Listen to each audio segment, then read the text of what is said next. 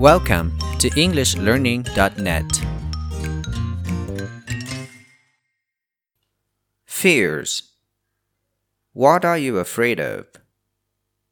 I'm afraid of a lot of things. I'm scared of ghosts. Every time I watch a horror movie, I cannot sleep.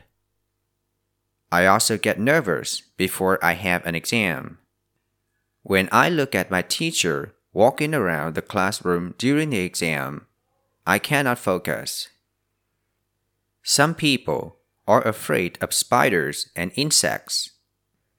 Other people are scared of height and closed spaces. It is not easy to overcome fears.